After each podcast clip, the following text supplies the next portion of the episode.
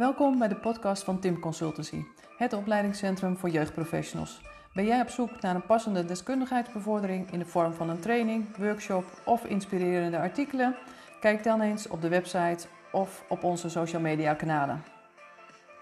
Vandaag een uh, podcastopname met Erik Jongman. Erik, welkom bij deze podcast. Superleuk dat je mee wilt werken.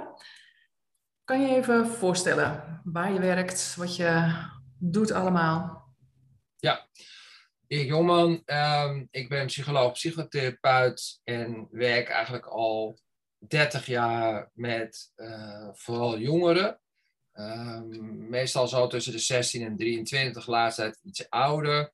Uh, waarbij uh, de jongeren bijna altijd komen uit multiple gezinnen en ze vaak betiteld worden als jongeren met gedachtstoornissen en soms spreken ze stevige delicten grotendeels jongens. Daar denk ik denk ik wel het best mee, maar ook wel met meisjes en, uh, en jonge vrouwen. Ja, en je zegt al van ze worden aangemeld met de term gedragsstoornis, maar dat klinkt een beetje in dat je het daar niet altijd mee eens bent. Nee, dat klopt, dat heb je goed gehoord. Um, wat je ziet is dat bij alle complexe problematiek, uh, dat zegt het woord natuurlijk complex ergens al, dat het meerdere lagen in zitten. En dat je ziet dat als je heel goed de jongeren leert kennen, dat je ook wel begrijpt waarom dat gedrag uh, eigenlijk vertoond wordt en wat de achtergrond is. En heel vaak heeft dat natuurlijk te maken met hechtingsproblematiek, trauma's, uh, ja, niet een onderdeel van de maatschappij kunnen zijn door uh, soms ook wel een verstandelijke beperking, door impulsiviteit, maar ook door wat er in het gezin gebeurt mm -hmm. of in de omgeving. Ja. Ja, dus dan is het toch wel weer heel erg belangrijk om die context daarin mee te nemen. Van waar kom je vandaan, wat heb je meegemaakt? Ja. Ja. Essentieel, ja. Mm -hmm. En uh, je zegt van nou, met name de jongens uh, waar jij je mee bezighoudt. En wat, wat maakt dat je daar ingerold bent of dat je je daarmee bezighoudt? Uh, ik ben ooit op Harreveld begonnen, 30 jaar geleden. Daar zaten alleen maar jongens. En mm -hmm. dat, toen moest ik daar zoeken. was een tijdgeest dat men zei dat die groep die op Harvard zat, het waren de zwaarste criminele jongens in Nederland, dat uh, er eigenlijk geen uh, interventie was die werkte. Dus het was een hopeloze qua gevoel tijd. Uh, ze hebben toen gezinsinterventies geprobeerd. Die hebben ze niet onderzocht toen. Maar daar hadden ze het idee van dat werkt niet echt. Toen hebben ze ze maar ergens in Nederland in allemaal instellingen gepropt. Dus je had Hoenderloo, je had Borculo, je had Harreveld, je had allemaal Otto Geert Helsing, allemaal, allemaal ver in het land, waar je kinderen dan vanuit de steden dan maar heen stuurde, um, om dan te heropvoeden of noem maar op. En ik kwam er toen al snel achter, en dat waren dus vooral bij mij jongens, ik kwam er toen al vrij snel achter dat ze helemaal inderdaad niet gemotiveerd waren voor behandeling. Maar ook dat ze totaal onthecht waren van hun gezin, van hun systeem. En dat ik ook dacht, waarom doen we dit? Waarom ga je dit doen? En wat, wat gebeurt er als ze dan weer teruggaan? En ik merkte ook, omdat ik altijd jongens wel ben blijven volgen, omdat ze dus zo problematisch zijn. Niemand wilde ze ook. Als ze bij Hardenveld vandaan kwamen, wilde nu geen één instelling deze jongen meer hebben. Dus geen oude kind, of sorry, geen uh, kamertraining, noem maar op, noem maar op. Dus ik bleef ze vaak nog wel volgen. En dan zag ik ook dat die patronen onmiddellijk weer hersteld werden. Uh, in de gezinnen, uh, rondom huiselijk geweld, rondom negativiteit, de criminaliteit, die vrienden. Dus je zag dat, dat je wel wat kon in zo'n instelling. Je kon heus wel wat, maar dat het vaak te weinig was om effect te hebben op. En daar is bij mij toen erg het idee, goed, je moet altijd met de ouders werken. Dus toen ben ik daar ook mee begonnen, vanaf dat moment altijd met de ouders werken. En je zal lang moeten volhouden. En je zal toch met deze hele kwetsbare jongens, hoe, hoe agressief ze ook zijn, maar in het zelfbeeld en in hun persoonlijkheid kwetsbare jongens, zal je toch lang moeten volhouden en moet je er blijven. Ja, nee, mooi dat je dat inderdaad dan ook benadrukt, dat je vooral die kwetsbaarheid moet zien en niet die harde buitenkant. Ja. Ja. En ik denk ook uh, in de contacten met ouders, want voor ouders zal het ook ontzettend pittig zijn. En die zullen ook vaak niet meer weten van hoe ze patronen moeten doorbreken. Nee, uh, je hebt ook een groep ouders. Ik ben op een gegeven moment op de Fjord gaan werken in Rotterdam. Dat is orthopsychiatrie. Er zit ook een vrij moeilijke groep. Ik wilde toen toch wat meer leren vanuit de GGZ, omdat ik in die jeugdopleiding begonnen was. Er was toch wel minder kennis over psychiatrische problematiek. Dus toen ben ik naar de Fjord gegaan, heb ik daar een paar jaar gewerkt. En daar heb ik ook veel meer geleerd over psychiatrie, dus dat was fijn. ik vond weer dat ze daar niet zo heel veel konden met die gedachtsproblemen. Dus dat we niet de moeilijkste kinderen konden opnemen toen in die tijd. Dat vond ik jammer. Ehm, maar wat, je, wat ik toen wel de mogelijkheid had, omdat het wel de regio Rotterdam was, om ouders te betrekken bij de behandeling. Dus dat lukte toen wel. En dat de ouders die toch wat, wat gezonder zijn, dat die dan vaak op een gegeven moment naar mij zeiden: Erik, denk eens mee. Hij is thuis af en toe in de weekenden. Hoe moet dat? Dat was een klinische voorziening. En ehm, de ouders die het allermoeilijkst waren, en waarbij ik ook dacht, jullie zijn een heel groot deel van de problematiek, dat die eigenlijk zeiden, het ligt alleen bij het kind en ik wil niet dat je naar mij kijkt. En daar heb ik echt wel nog bewuster gedacht, ik moet beter met de ouders worden. En ook omdat jongens toch altijd moeilijk in de behandeling zijn. Ehm, dus ik denk als je ook kijkt naar alle GGZ-instellingen, dat het aandeel meisjes veel hoger is, zeker als ze wat lastiger zijn, dus met emotie- en regulatieproblemen, dat het aandeel meisjes veel hoger is wat in zorg is en blijft dan jongens. Die vallen veel eerder uit of die komen niet als ze al wat lastiger zijn. Dat ik dacht, nou ja, ik moet me toch wel vooral op jongens gaan richten, want dat doen we gewoon niet goed in de GGZ. Ja, en dan is de hele hulpverlening natuurlijk ook bestaat uit heel veel vrouwen. Ja. Ook niet altijd helpend, denk ik. Ja, daar heb ik niet zo sterk. Ik heb uh, toen ik een polykliniek startte bij de Bascule, forensische poli, toen hadden we ongeveer iets van een man of 25, 30 werken. En daar was het grote gedeelte vrouwen. En ik vond dat veel van mijn vrouwelijke collega's echt net zo goed waren als ik of als andere mannelijke collega's. Dus ik heb daar echt, um, ja, dat heeft mijn beeld wel weer bevestigd dat het gaat om wie je bent en wat je meeneemt en hoe je het contact aangaat en niet uit wat voor geslacht, wat voor cultuur, hoe oud je bent. Het maakt eigenlijk niet uit, dus wat je doet en wie je bent. Dat is toch veel belangrijker. En wat is dan met name wat daarin belangrijk is richting de jongeren? Um, nou, dat is natuurlijk altijd zo'n dom uh, uh, woord, omdat het zo plat soms lijkt. Maar echtheid is denk ik cruciaal. Dus ondanks dat het een moeilijke situatie is waar je bent, waarin je ook professioneel moet zijn, dat je ondanks die professionele context wel kan laten zien wie jij bent. En dat je zo stevig in je schoenen staat, dat je ook als je onder druk komt staan, nog wel bij jezelf kan blijven. En um, onder, de hele tijd kan mentaliseren, wat is goed voor deze jongen of voor dit gezin? En hoe kan ik dat vanuit wie ik ben verwoorden en uitleggen? Want zij kijken de hele tijd wie ben jij, wie ben jij, wie ben je? En op het moment um, dat je dat um, eigenlijk uh, verliest en je gaat dan terug naar een professionele uh, houding van, ja, wij, wij vinden bijvoorbeeld het woord wij al, wij vinden dat niet, dan ben je het eigenlijk al kwijt. Dus het gaat over ik. En ja. ik denk dat dat een van de dingen, je wordt heel vaak opgeleid, zeker uh, als je um, HBO opgeleid wordt, maar soms ook wetenschappelijk dat je moet zeggen, ja, de regels zijn dit of wij vinden dat, maar daar heeft deze doelgroep helemaal niets mee. Wat vind jij? Wie ben jij? Dus ze vinden het ook meteen uh, laf. Ze hebben ook onmiddellijk dat idee dat jij je verschuilt, dat het niet is wat je echt vindt. Dus de kunst is, Tuurlijk is het een regel die je met z'n allen afspreekt, maar bijvoorbeeld dat je zegt, ik vind het gewoon heel belangrijk dat je komt, of ik wil niet dat je tegen me schreeuwt in die kamer. En dat je niet zegt, nou we hebben met z'n allen afgesproken dat we dat hier niet willen, of wat dan ook. Dat werkt dus niet met deze doelgroep over het algemeen. Dus jij moet echt zeggen, ik wil een goede therapeut zijn, en dat is de kunst, constant verbinden. Ik wil een goede therapeut zijn, ik wil er voor jou zijn, binnen hoe wie ik ben, binnen mijn mogelijkheden, maar dan vind ik het lastig als je zo tegen me schreeuwt, kan ik niet goed nadenken. Soms word ik er ook angstig van. Dat helpt me niet om goed naar je te luisteren. Zou je dat minder willen doen? Ja. Dus wel altijd die verbinding, altijd in het belang van die ander, maar ook wel je grenzen durven aan te geven vanuit wie jij bent. Dat is denk ik de essentie wel van het, en het ook het allermoeilijkste. Ja, want dan kom je eigenlijk terug op een onderwerp wat bij veel podcasts ook wel aan bod komt. Zo van inderdaad de tijd voor reflectie. Uh, merken wat het is het effect op jou. Hoe kun je dit terugkoppelen? Kan je het bespreekbaar maken? Ja. ja, dat klopt. Ja, dus daar, daarin is het eigenlijk um, is het zo dat je zou kunnen zeggen dat als jouw werkgever of jouw omgeving niet voor zorgt dat je in een goed team zit, in een veilig team en dat je voldoende holding hebt uit goede mensen, dat het onmogelijk is om dit werk te doen.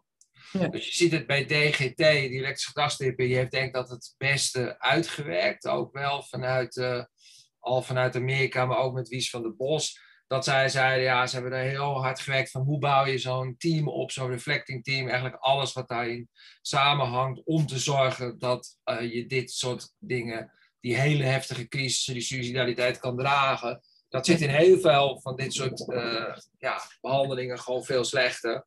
En, en uh, veel managers begrijpen daar niet heel veel van. Hoeveel mhm. dat met zich meeneemt en hoe belangrijk het is om dat constant te waarborgen en ook te creëren weer. Ja, ja.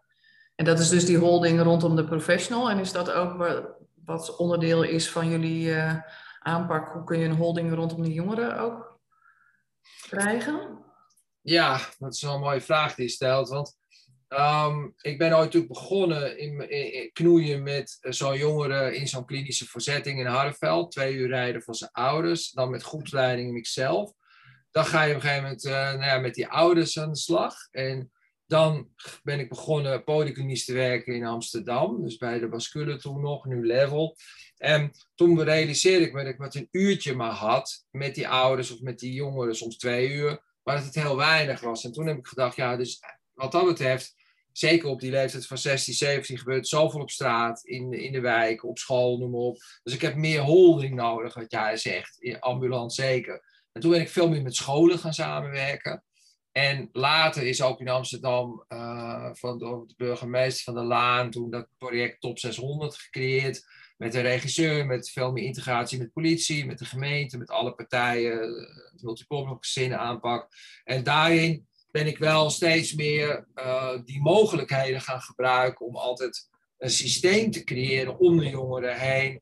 Um, hoe je toch invloed kan uitoefenen op het moment dat jij er niet de jongen ziet. En dat de ouders daar meer in kunnen. En, maar ook soms school. En soms ook de buurtwerker die het beste contact met die jongen op dat moment heeft. Die je gewoon goed inzet en waar je goed mee gaat samenwerken. Mm Ja. Ja. Mooi. Ja, dat, inderdaad, je hoopt dat die mensen dan meer beschikbaar zijn of meer in contact kunnen nog. Ja. En, en wat je zegt van goh, dan ik spreek ze een uren, soms twee uur in de week. Wat, wat is dan je focus? Waar, wat is dan belangrijk in die contacten? Um, ik ben dus heel erg gefocust op uh, die werkrelatie. Omdat um, zonder die werkrelatie kan ik niks. Dat heeft Jeffrey Young natuurlijk ook al gezegd. Ik deed dat altijd al zo. Maar Jeffrey Young heeft ook met dat limited reparenting met dat je bij mensen met persoonlijkheidsproblematiek of in wording, dat je heel veel tijd moet besteden aan het veilig maken van uh, die relatie, omdat je anders niet tot gedragsverandering over kan. Want diegene heeft geen vertrouwen in zichzelf, in jou of in de wereld. Dus die mhm. moet eerst minstens wat vertrouwen in jou hebben voordat hij aan zichzelf uh, durft te gaan werken. En wat ik dan toch wel doe, dat is eigenlijk kom je daar, zie je dat de stromingen toch wat bij elkaar komen, wat mij betreft. Dat um, Mentalized Based Treatment zegt, ja, ik ben heel erg bezig met het leren mentaliseren van, van de cliënten ik noemde het altijd bewustwording in artikelen voordat Mentalized Based Treatment zo opkwam. Dat ik vooral bezig ben om jongeren mee te nemen van denk na en probeer te voelen. Dus wat, wat er gebeurt is, waar ik heel erg mee doe, is heel erg constant in contact. Is dit wat je wil? Heb je die keuze bewust gemaakt? Hoe kijk je daar nou aan? Uh, als je nou verder gaat, waar zou je heen willen? hoe is de relatie met je ouders? Dus ik probeer ze wat dat betreft heel bewust te, te laten worden over um, zichzelf en de wereld. En zij hebben de neiging om dat niet te willen. Ze willen juist altijd vermijden. Ze willen niet voelen. Ze willen niet over de dingen nadenken. Ze zeggen ook vaak: problemen geven, uh, heeft geen zin om daarover na te denken, want dat geeft toch geen oplossing. En dat ik wil laten zien van nou, het is wel heel belangrijk om wel te voelen. Want als je voelt, weet je ook veel beter wat je belangrijk vindt. Dan weet je ook wie je bent. Dan weet je ook waar je heen wil. En zonder dat weet je dat gewoon niet. En dan weet je ook niet wat er gaat gebeuren. Want die, kan je, die emoties kunnen je ook elk moment overspoelen. Maar dat is een enorme ingewikkelde stap. Want dat gaat dus ook naar die trauma's. Dat gaat ook naar voelen van wat er allemaal in je gezin gebeurd is. En wat je tekort bent gekomen. En dat je niet gezien bent. Dus het is altijd ook ellende die ik toevoeg. Het is en meer mens, want je wordt een volwaardige mens, maar het is tegelijkertijd ook heel veel pijn die naar boven komt. Dus dat, dat maakt het heel ingewikkeld. En dan vallen jongens bijna altijd uit in therapie. Die hebben er dan geen zin meer in. Meisjes blijven toch iets beter in therapie over het algemeen, of jonge vrouwen. Maar mannen hebben dan zoiets van, ja, dat komt wel. Ik heb er nou geen zin in, ik heb het beter te doen, of ik blow het wel weg. laat maar zitten, dit is gewoon wel goed zo. Ja, ja. En, um, en want dat, is de weerstand, het, het uit de weg willen gaan, het liefst uh, vermijden, zeg je. En, en wat kan je dan toch nog doen om dat lijntje te houden? Dus dat dan inderdaad die hele kleine stapjes die je daarin zet? Ja, nou ja, daarin zie ik dat model dus helpend, wat ik altijd al wel deed. Want dat begon ik 30 jaar geleden al mee, dat ik met hun in de auto naar hun ouders ging of dan weer opzocht waar ze op dat moment woonden, omdat niemand eigenlijk met hen verder wilde. Vanuit Hardenveld al.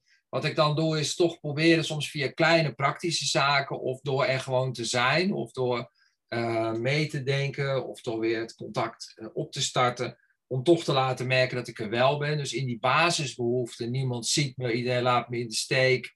Uh, iedereen, mensen zijn toch niet te vertrouwen. Ze komen in afspraken niet na. Dat ik dat counter door dat wel te doen. Dus ik ben er wel. Ik kom wel mijn afspraken na. En als ik het verkeerd doe, bied ik mijn excuus aan. Of dan zeg ik ook, ja, sorry, ik ben het helemaal vergeten. Dat dat niet mogen gebeuren. En dat ik laat zien dat er iemand is die wel doet. Dus eigenlijk daarin, in die basisbehoeften tegemoet te komen. Wat Jeffrey Young ook zegt. En in die autonomiebehoefte, dat ik het niet probeer over te nemen bij die gasten, maar dat ik zeg, ik kijk met je mee. Ik, uh, ik heb daar wel ideeën over, maar alleen als jij het wil. En um, dan zie ik dat bij een gedeelte van de doelgroep, niet allemaal, dat ze na een tijdje dat toch fijn vinden. Omdat mm. ze toch merken dat andere mensen afhaken en niet volhouden met hen. En dat ik wat dat betreft behoorlijk onvoorwaardelijk kan zijn. Mm -hmm. Mooi. En hoe lukt je dat, om daar inderdaad onvoorwaardelijk te blijven? Nou ja, dat zeg ik ook altijd wel een beetje flauw, maar dat heeft ook een beetje te maken, denk ik, um, met twee dingen.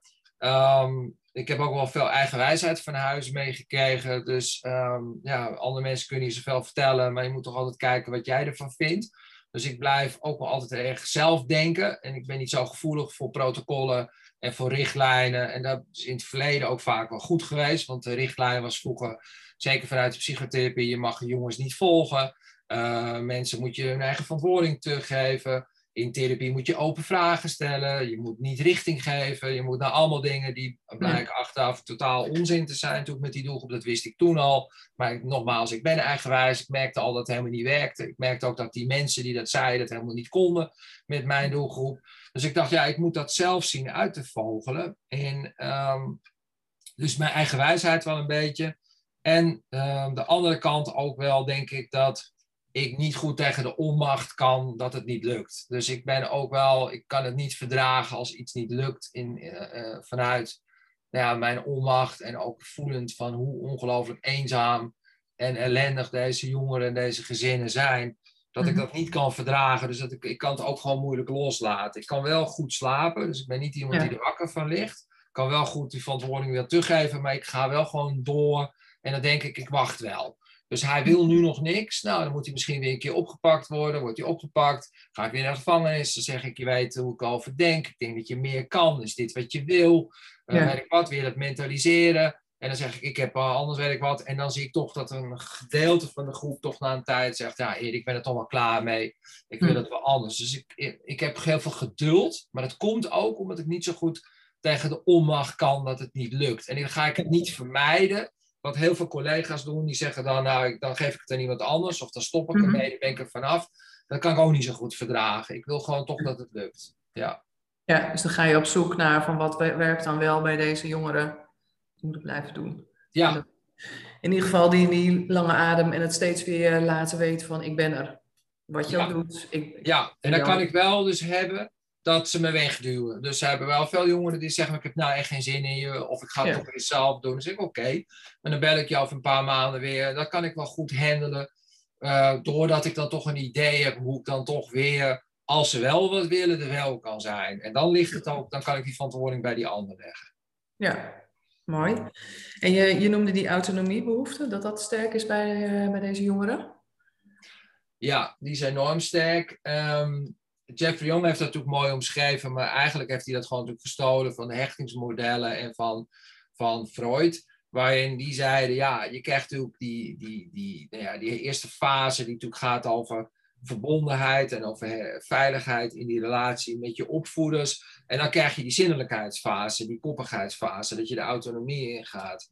En Jeffrey Young heeft dat denk ik wel mooi, heel, heel concreet uh, kunnen maken van op het moment dat dat niet goed gaat, want je hebt veel temperament, wat je dus ook bijvoorbeeld bij borderlijnen ziet, die hebben natuurlijk heel vaak ook 70% hebben natuurlijk veel temperament bij de geboorte, zijn ook moeilijk te reguleren. Nou, dan krijg je dat die hechting niet altijd even, even goed gaat met die ouders, ook door problematiek bij ouders, maar ook wel door die kindkenmerken. En dan komt die autonomiefase. En die wordt natuurlijk heel moeilijk, want hoe ga jij je kind in die autonomiefase begeleiden dat hij toch hulp accepteert, hè? dat hij toch mhm. begrensd kan worden, dat hij dat accepteert uiteindelijk.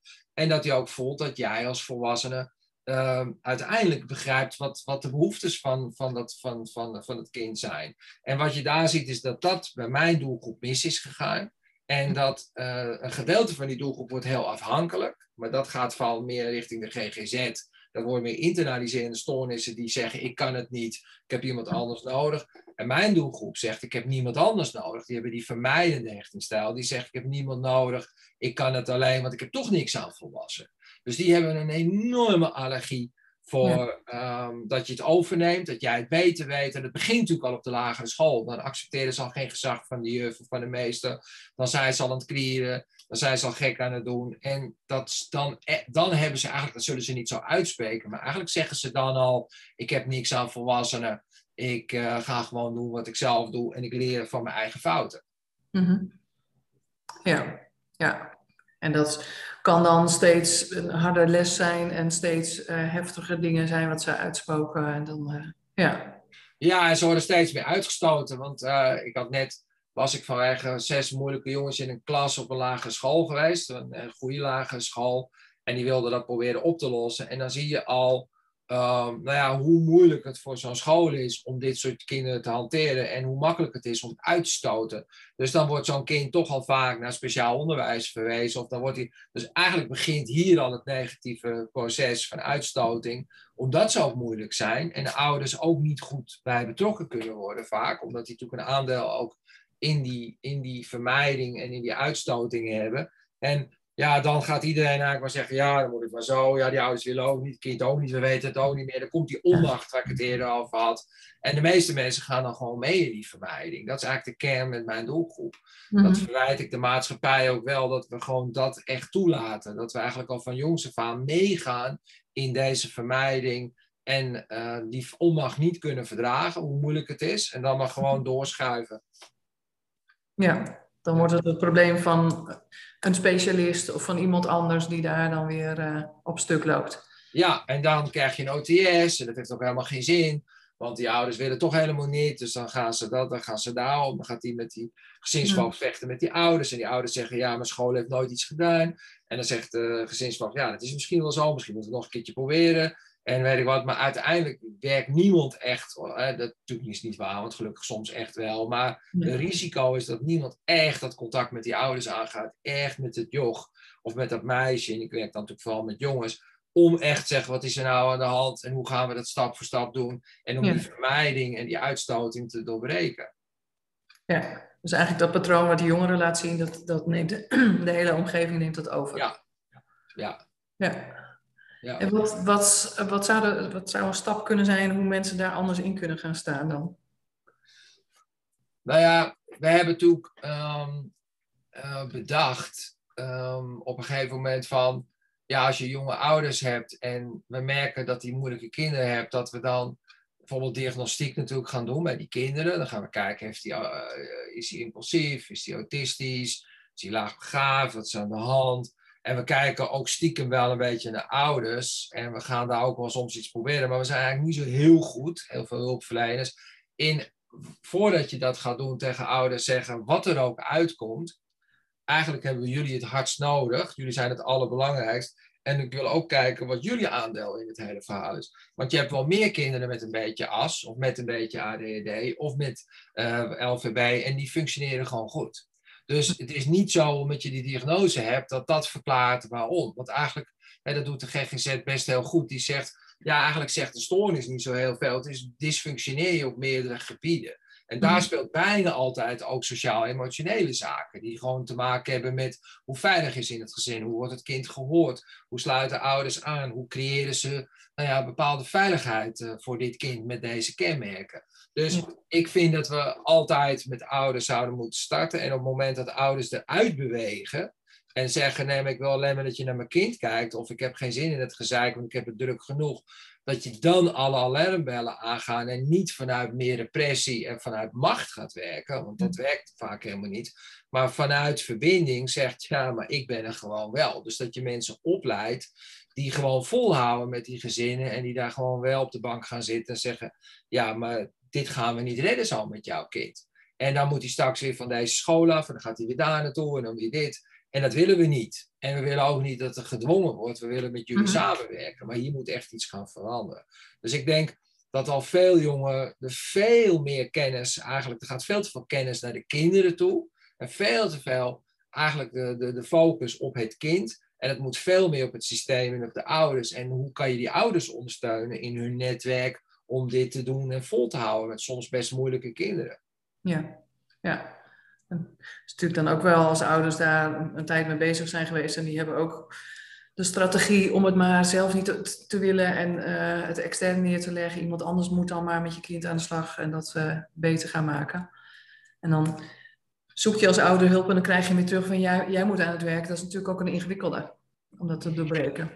Ja, dus het is ook een cultuurverandering die we moeten maken, denk ik, eh, in de zorg mhm. van dat dit eigenlijk altijd een beetje is hoe we naar, naar kijken. En dat kinderen met kindkenmerken, hoe moeilijk ook, uiteindelijk uh, heel veel kinderen wel goed functioneren. En ehm, dat het niet ouders schuld is, want zo ben ik het nooit, maar dat je wel ouders er heel hard voor nodig hebt. En soms kan je ouders ook onschuldig zeggen, nou ja, het is ook heel zwaar. Misschien moet hij om het weekend wel naar jouw broer toe. Of misschien moet hij wel even naar de buurman die je daarbij helpt. Maar dat je al veel eerder systemisch gaat kijken hoe je ouders daarin kan ondersteunen. En, en misschien wel al veel eerder ook uh, opvoedondersteuning in die situatie zetten dat, dat een moeder ontlast wordt in dingen. En, en tegelijkertijd er niet in kan ontsnappen. Dus niet dat het helemaal overdraagt aan iemand anders. Maar dat iemand anders daar ook een rol in speelt. Omdat het echt gewoon te moeilijk is als je twee van zulke kinderen hebt bijvoorbeeld. Misschien wel. Mhm.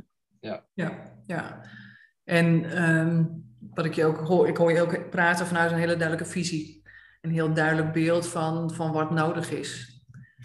Ja, en, en wat natuurlijk het ellende is geweest, dat we door uh, de, de, op zich de positieve ontwikkeling van meer kennis rondom um, nou ja, symptomen en rondom protocollen, dat we wel, en zo ook door de zorgverzekeraar, door de hele marktwerking, heel erg gericht zijn geraakt op diagnoses maar je, de, de kunst zit dus niet in de diagnose. Je moet ongeveer wel weten wel waar dat kind wat complex in is, omdat het ook dan begrijpt wat hij op school ook voor gedrag laat zien. Hè, bijvoorbeeld impulsiviteit of, of rigiditeit of, of sommige vakken niet kunnen vanuit zijn beperking. Maar tegelijkertijd is dus de context veel belangrijker. En die hebben we natuurlijk voor gedeelte halen we die weg door die enorme focus op uh, diagnoses. Het wordt al vaak een strijd over diagnoses, totaal onzinnig.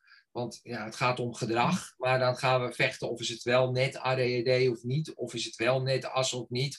En daarmee zeggen mensen, nou het is niet AS, dus dan doe je net alsof het kind niet rigide is, terwijl hij nog steeds rigide is. Dus het is ongelooflijk belangrijk om dat veel breder te nemen en wel heel erg te kijken wat is de context. En wat ik altijd probeer te doen, en dat begon jij mee, is vooral te kijken, als dit al ehm, speelt, hoe kan je dan zorgen dat je in dat systeem en ook in het bredere systeem ergens zoekt waar je een touwtje kan trekken. Want misschien is oma wel heel begaafd en heeft hij nog veel energie en kan die moeder ondersteunen. En als je die in de kracht zet en moeder accepteert dat, gebeurt daar heel veel anders. En misschien is het wel via sport, misschien is het wel dat hij net even een andere docent nodig heeft. Dus het is niet altijd uh, of, of dat je de docent daar goed in begeleidt, hoe die dat met dat kind moet doen. Dus het is niet één fix. En het is wel mhm. soms wel een één beetje kindkenmerk, maar de fix zit veel meer door te kijken hoe kijk je naar het hele brede systeem, hoe maak je contact en als er dingen tegenvallen, hoe pak je ze daar weer bij op. Ja, mooi. Dat, dat vergt dus ook wel daar die visie op en met elkaar daarin samenwerken. En, uh lange adem hoor ik je vooral zeggen. Geduld hebben. En steeds weer laten weten dat je er, dat je er bent. Ja. Ja, mooi. Ehm, wat, wat, zou, wat zou daarin nog meer belangrijk zijn voor jeugdprofessionals? Wat, waar kunnen ze op letten of waar moeten ze mee bezig zijn?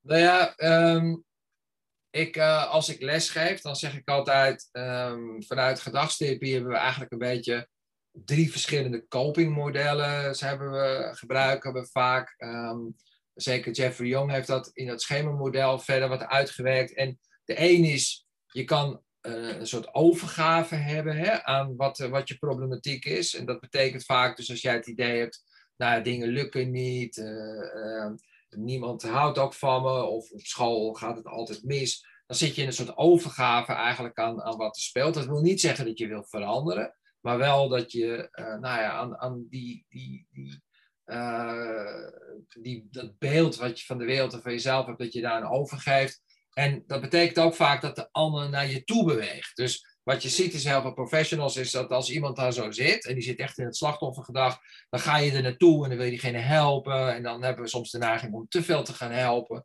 En uh, dan leert hij dan weer helemaal niet iets van. Nou, dat, dat soort patronen kennen we. Um, maar de doelgroep waar we het nu over hebben, dat is eigenlijk de doelgroep die vermijdt. En wat betekent dat? Die probeert dus te vermijden de pijn in zichzelf. Die probeert te vermijden dat hij weer negatieve ervaringen heeft. Dus door serieus op school iets te proberen. Door vriendschappen aan te gaan. Door relaties echt aan te durven gaan. Mijn doelgroep hangt het liefst buiten, rond. Heeft een beetje vage vrienden. Bloot zich suf. Gaat niet naar werk. Gaat niet naar school. En is eigenlijk maar aan het hangen. Zodat je alles vermijdt. En durft niet in de ogen van zijn moeder te kijken.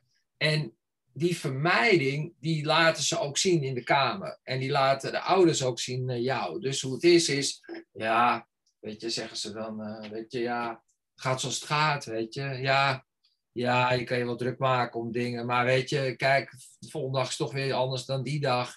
Je hebt goede dagen, je hebt slechte dagen. En uh, weet je, mijn hele leven is al zo geweest. Uh, kijk, ja, ik vind het best oké hoor, gesprekken. Maar ik zie niet zo goed wat ik aan kan hebben. En ja, en als je het dan ouders hebt, dan kunnen ze zeggen: Ja, weet je, mijn kind is al 12, 13 jaar zo.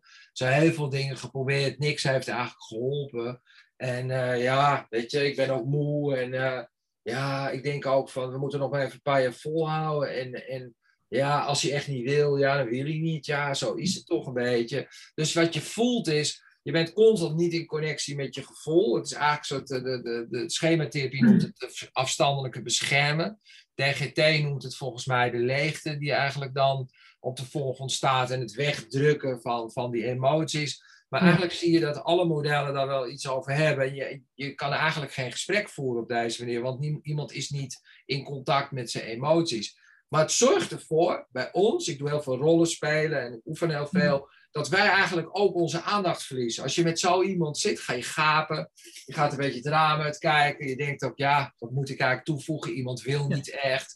Iemand schreeuwt ook niet om hulp. Iemand zegt ook niet dat het aan mij ligt. Iemand is niet boos op me. Ja, het, rommelt maar door. Het is alsof je gewoon maar wat afdrijft. Uh, en opeens zie ik zie iemand wat verder en dan zwaai je nog een keertje. denk je, nou ja, als de wind goed is, dan komt hij wel weer terug of niet. Of nou, ik hoor het wel weer. Dus wat je ziet is dat deze mensen het voor elkaar krijgen door deze vaak onverschillige en, en niet in contact zijn met, met je gevoel zijnde houding, dat iedereen het een beetje loslaat. Dus als ik een les geef, bijvoorbeeld ook in de wijken in Amsterdam en, of bij buurtwerkers, dan zeggen ze, ik heb een hele groep, die hebben dat in Noord, Amsterdam-Noord, die staan daar. En precies dat doen ze ook bij mij. En ik merk ook dat ik er heel hopeloos van word. En dat ik denk, nou ja, laat maar zitten. Ze moeten eerst maar vast te lopen. Maar ondertussen heeft niemand iets met geen één jongen. Of met geen één meisje. En vooral met jongens is dat nog meer. En ja, dus ik denk dat je daar super alert op moet zijn. En het aparte is, als ze, als ze casuïstiek inbrengen, vanuit de teams en vanuit noem maar op, dan nemen ze meestal de, eigenlijk de overcompenserende uh, jongeren en ouders in. En vooral de ouders. En overcompenseren betekent dat je je kwetsbaarheid eigenlijk actief weg probeert te maken. Dus je gaat eigenlijk zeggen, ik kan het allemaal wel en de wereld is gek en jij doet niks en ik heb niks in jou. Dus je gaat de, de, de hulpverlener intimideren of devalueren of manipuleren. Je gaat eigenlijk van alles doen. En dat vinden wij als hulpverleners het allermoeilijkst, direct. Dat zijn ook de cliënten waar heel vaak gezegd wordt, nou, daar wil ik mee stoppen, daar wil ik vanaf. Um, maar dat zijn toch ook wel weer mensen die wel veel schade aanrichten op sommige momenten. Doordat ze zijn ook de jongens die gaan dealen, uh, die daar goed in zijn, die dingen naar hun hand zetten. Maar het is een vrij kleine groep die daar goed in is. En dat is, die krijgen heel veel aandacht. Maar die andere groep, die middengroep, die drijft eigenlijk af met heel veel negativiteit en met heel veel kindkenmerken, zonder dat iemand daar wat aan doet. En ik denk dat dat, nou ja, daar zou ik wel zeggen, wees daar heel alert op. En kijk heel goed wat je eigen gevoel daarin doet. En ook je moedeloosheid. En kijk of dat, of dat terecht is eigenlijk als hulpverlener. Ja, want dat is wat jouw professionals wel zeggen, inderdaad, van de jongeren die onderuit gaan hangt, uh, het allemaal wel best vindt, uh, niet motiveren is, hoor je dan dat er gezegd wordt. En ja, dan merk je dat of professionals daarin meegaan, nou laat dan allemaal maar zitten. Of ze gaan daar tegenin en heel, heel hard werken. Gaan ze ja. van aandragen, van alles doen en die jongeren die hangt eigenlijk maar verder weer achterover. Ja, ja daarom is natuurlijk zo'n intervisie en, uh, en dat samen doen ook zo belangrijk. Want ik ga niet te hard werken, want dan denken ze, nou, Erik is gekke Henkie en die gaat dat allemaal doen. Ik ga wel bijvoorbeeld zeggen van, nou, ik wil wel een keer met je mee, want je zegt dat dat met die uitkering niet lukt, of je hebt daar nog die boete staan, of um, nou ja, jij zegt van uh, dat je um, ja, met je ouders daar steeds ruzie over hebt. Ik wil eens een keer met ze praten, of, of met school als dat een rol speelt. Dus ik wil in die dingen wel mee. En ik ga ook wel wat doen, dus ik laat ook niet los. Maar ik ga ook niet te hard werken, want nou dan word je ingezet als het alleen maar problemen oplossen. En ik ga ook bij alles wel zeggen van, jeetje Mina, ik zie volgens mij dat je veel meer capaciteit hebt dan je denkt. Want jij vraagt nu om dat te doen. En dat vind je ook heel spannend, want je hebt volgens mij veel shit meegemaakt. Maar als we het nou eens even zo bespreken, zou je dan zelf bijvoorbeeld daar iets in kunnen doen? Of zou je dan dat uh, samen met mij kunnen doen of als ik erbij ben? En niemand hoeft te weten dat ik een hulpverlener ben. Ik kan ook gewoon een familie zijn of een oom of wat dan ook. En dan ga jij gewoon zelf bijvoorbeeld het uitzendbureau binnen. En dan blijf ik gewoon even rustig daar staan. En dan kan ik ook een beetje zien hoe zij reageren. Dan begrijp ik ook een beetje hoe dat voor jou is. Vind ik ook gewoon gezellig, zeg ik dan. Dus ik ga ook echt op die laat zitten ik vind het leuk, want dan nou ja, hebben we even tijd, zitten we in de auto, heb ik tijd om even te babbelen hoe het met je is, wat je aan het doen bent, want je doet ook hele leuke dingen. En hoe dat verder met uh, thuis is en met je moeder. Dus ik probeer het ook gewoon een beetje leuk te maken. Het moet ook gewoon leuk zijn, therapie, op die leeftijdsgroep van die pubers, adolescenten. Dat vindt de therapeut ook allemaal verschrikkelijk om te horen, want het is allemaal echte therapie en dat is uh, psychotherapie. Maar het moet ook gewoon een beetje leuk zijn, want anders hebben ze gewoon geen zin in je. Er moet wel een beetje gelachen worden. Maar ondertussen doen we dingen en dan ga ik wel zeggen, mag ik iets zeggen erover? Het viel me op toen je binnenkwam, dat je eigenlijk al een houding hebt alsof je denkt, ik word toch al weggestuurd. Heb je dat zelf door? Mag ik dat eens laten zien hoe je binnenkwam? Ja. Uh, zou je dat anders kunnen doen? En, en waarom doe je dat? En, en heb je dat door? Dus dan ga ik proberen om wat inzicht te geven en het mentaliseren wat aan te zetten. Nou ja, mhm. en zo zoeken van hoe ver mag ik gaan. En, ja, Dan, dus dat, het is wel niet alles overnemen, maar wel soms wat dingetjes doen. Maar tegelijkertijd wel uh, nou ja, dat mentaliseren, dat is toch het beste woord ervoor. Proberen aan te zetten over jezelf. En dat je veel meer kan dan dat je denkt. En dat je, je jezelf tekort doet om maar de hele tijd te denken: ik hang maar op straat bij die lantaarnpaal. Ja, en dat mentaliseren gaat met name om dat ze, dat ze weer bij hun eigen gevoel komen en de effecten daarop. Ja, dus dat is eigenlijk wel een rotopdracht. Dus ik heb ook wel, ik heb nu bijvoorbeeld iemand die kwam vanuit zichzelf, een jaar of 31. Die heeft acht, acht jaar crimineel geweest en gezworven. En die heeft heel veel last van uh, boosheid en spanning. En die is hartstikke heel erg getraumatiseerd. En die komt dan vrijwillig naar de waag vanwege die agressie. Via via. En dan hebben we een paar gesprekken gehad en in één keer krijg ik een weken niet te pakken. Hm. En dan, ja, dan zegt hij, ja, ik weet niet, ik vind met de auto helemaal er naartoe. En dan ga ik bij jou weg en dan moet ik helemaal terug naar huis. En dan krijg ik ruzie met mijn vriendin, want dan heeft zij de auto en ik heb de auto. En ik weet het niet. Ik zeg, nou ja, zal ik dan maar een paar dagen intensief traumabehandeling met je gaan doen? En dan heb je in één keer die shit. En dan doen we het misschien zelfs bij thuis wel, één of twee keer. Dat nou, daar staat hij dan wel voor open. Maar wat je merkt is dat als het echt gaat beginnen, de therapie, en het echt gewoon voelt dat bijna allemaal, vooral die mannen, bijna allemaal, ja, de vrouwen zijn dan toch sterker of krachtiger, of die reden zich toch meer dat het nodig is, lijkt het wel. Maar mannen, ondanks al hun babbels, zijn dan toch wel heel snel vaak van, nou, laat me zitten. Ja. En, ja. en dat, ik had laatst een gesprek met Ariane Struik, ook over uh, behandeling van, van jonge kinderen, hè, die, die ook niet altijd gemotiveerd zijn dat er ook dan, dat je dat netwerk zo nodig hebt, dat die ook blijven motiveren. Ja. Uh, ik heb bij hem dus ook heel erg wel zijn partner nodig. Uh, dus dat speelt zeker ook. Hij wil het ook wel. Maar ik heb ook de relatie nodig. Ik heb ook nodig dat ik geduld heb. Ik bel hem steeds weer op. Ik ga erachteraan. Soms heb ik er zelf helemaal geen zin in, want dan ben ik ook moe. Of dan denk ik, shit, waar ben ik mee bezig? Maar dat is dus wel de strijd in jezelf. En ik weet nog niet hoe dit af gaat lopen, of het me wel of niet gaat lukken met hem. Maar mhm. ik vind het wel de moeite waard om het te proberen. Maar ik heb wel dus ook zijn vriendinnen heel hard nodig, die hele goede invloed op hem heeft. Ja. ja. ja. Mooi. En die ook last van hem heeft. Die, die heeft last van die, van die boosheid van hem toe. Ja. ja. Die heeft daar last van en ondertussen toch ook wel een belang dat het beter gaat, omdat je in die relatie zit. Ja. ja. ja. Mooi. Volgens mij heb je een heleboel mooie, waardevolle dingen uh, benoemd. Wat, wat hopelijk maakt dat mensen daarover na gaan denken hoe ze dat ook binnen hun eigen werk uh, vorm kunnen geven. Um, is er nog iets waarvan je denkt, ja, dat, dat moet ik ook echt nog wel even gezegd hebben? Nou ja, ik denk dat er dus een, een, een uh, herevaluatie moet komen over um, als je erbij blijft als hulpverlener. ik heb nu dus niet meer over het algemene stempel dat ik een overbetrokken meloot ben. Maar toen ik ooit 30 jaar geleden begon, was het wel zo dat ik als psychotherapeut, dat was not done wat ik deed. Ehm, en zeker met de LVB'ers, dat je die dan ook uh, nou ja, gesloten vragen stelt, dat je ze soms ook dingen benoemt, zou het kunnen zijn dat het dit is en dat je eigenlijk heel boos op je moeder bent in plaats van een open vraag te stellen, maar dat je ook wel sturend bent. Um, ik denk bij die doelgroep dat soms nodig is en dat je wel steeds moet zoeken, klopt het? En. Veel meer op het non-verbale stuk moet letten dan op het verbale stuk. We zijn veel te verbaal gericht. Je ziet vaak non-verbaal wel of het klopt of dat niet wat je zegt. Dus ik, dat zeg ik ook altijd. Ik neem altijd een acteur mee als ik les geef, altijd, bij bijna alle trainingen. Omdat ik zeg dat non-verbale stuk, daar zie je wel of het klopt wat je zegt. Want dat zie je aan een houding gewoon, of je raak zit of niet. Ehm, dus we gaan veel te veel uit op dat diegene ons bevestigt. We zijn ook heel erg gericht op dat diegene toch een beetje huilend in onze armen valt. Dat we de goede dingen zeggen en het zegt, nou dat klopt, zo zitten. Terwijl mijn jongeren laten je in niemands land verkeren. Dus die geven je niet terug, die eerste sessies, dat klopt wat je zegt. Die zeggen, weet ik niet. Nou, dat zeg jij. Ik denk niet dat het zo is, maar ondertussen zit je raak. Dus ze gaan de deur uit en ze denken, shit, hoe weet diegene dat? Of, of dat, dat klopt wel. Maar dat geven ze je niet vanuit die hechtingsproblematiek. Dat is gewoon spannend, want wie ben je en wat doe je dan met dat uh, gevoel en met die relatie? En dat je er dus bij moet blijven en niet vanuit een domme overtrokkenheid, wat natuurlijk ook soms gebeurt, maar dat we daar niet zo bang van zijn en dat we mensen goed begeleiden in dat erbij blijven.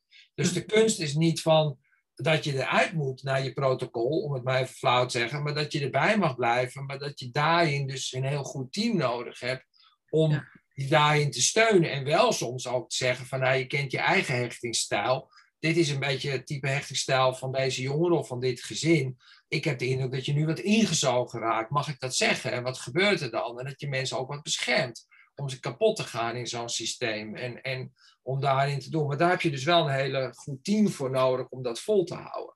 Ja, ja. En je zegt ook van, van ook wel kennis dus van je eigen hechtingsstijl. ja, ja, ik vind wel dat als je dat zegt, ik wil met die allermoeilijkste doelgroep werken, dan kan je, dan moet je durven mentaliseren over jezelf. Dan moet je je kwetsbaar op kunnen stellen. Dan moet je toegeven dat je het soms gewoon verkloot, of dat je er te diep in zit, of dat je te geraakt bent en dat je denkt, wat is mijn aandeel en wat heeft met het systeem te maken? En dat je daar naar durft kijken, anders ben je gewoon ook een beetje een gevaar voor, je, voor die jongeren en voor het gezin. Ja, ja. ja. mooi. Ik denk, uh, mooie boodschap om, uh, om over na te denken. Dankjewel. Is goed. Uh, ik vraag ook altijd aan het eind, aan wie zou je het stokje door willen geven? Ja, ik had uh, al even over nagedacht en ik had aan Timo van der Pol gedacht. Een collega van mij, die werkt bij, eigenlijk bij mijn concurrent in Amsterdam, bij Inforsa van Arkin. En zij hebben een heel outreachend uh, forensisch team, waarbij ze ook heel systemisch werken. En ik vind het vooral heel interessant omdat Timo ook een expert is op, op, op dat systemische stuk en op volhouden. En hij ook een module ontwikkeld heeft om, uh, voor de wijkteams om uh, meer systemisch met die moeilijke ouders te kunnen werken. Dus het lijkt me heel interessant dat, dat hij daar een keer over kan vertellen. Ja, mooi. Klinkt super interessant. Daar ik, uh, ga ik zeker contact over opnemen met hem. Ja. Is goed. Oké, okay, dankjewel voor, de, voor dit fijne gesprek. ik denk dat het ook heel beeldend is. Dat, volgens mij doet dat wel iets met mensen. Dankjewel. Oké, okay, fijn, dankjewel. Dankjewel voor het luisteren naar deze podcast van Tim Consultancy. Hopelijk was het een waardevol gesprek voor je om naar te luisteren. Wil je meer weten over de onderwerpen die we in onze podcast bespreken? Check dan ook onze social media kanalen of de website van Tim Consultancy voor een van onze opleidingen of trainingen. Heel graag tot een volgende keer en een fijne dag gewenst.